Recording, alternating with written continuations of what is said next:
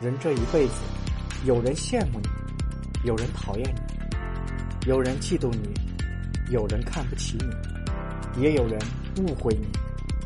不要在乎别人怎么看你，你要告诉自己，身体是自己的，一定要爱惜；心情是自己的，一定要顾及。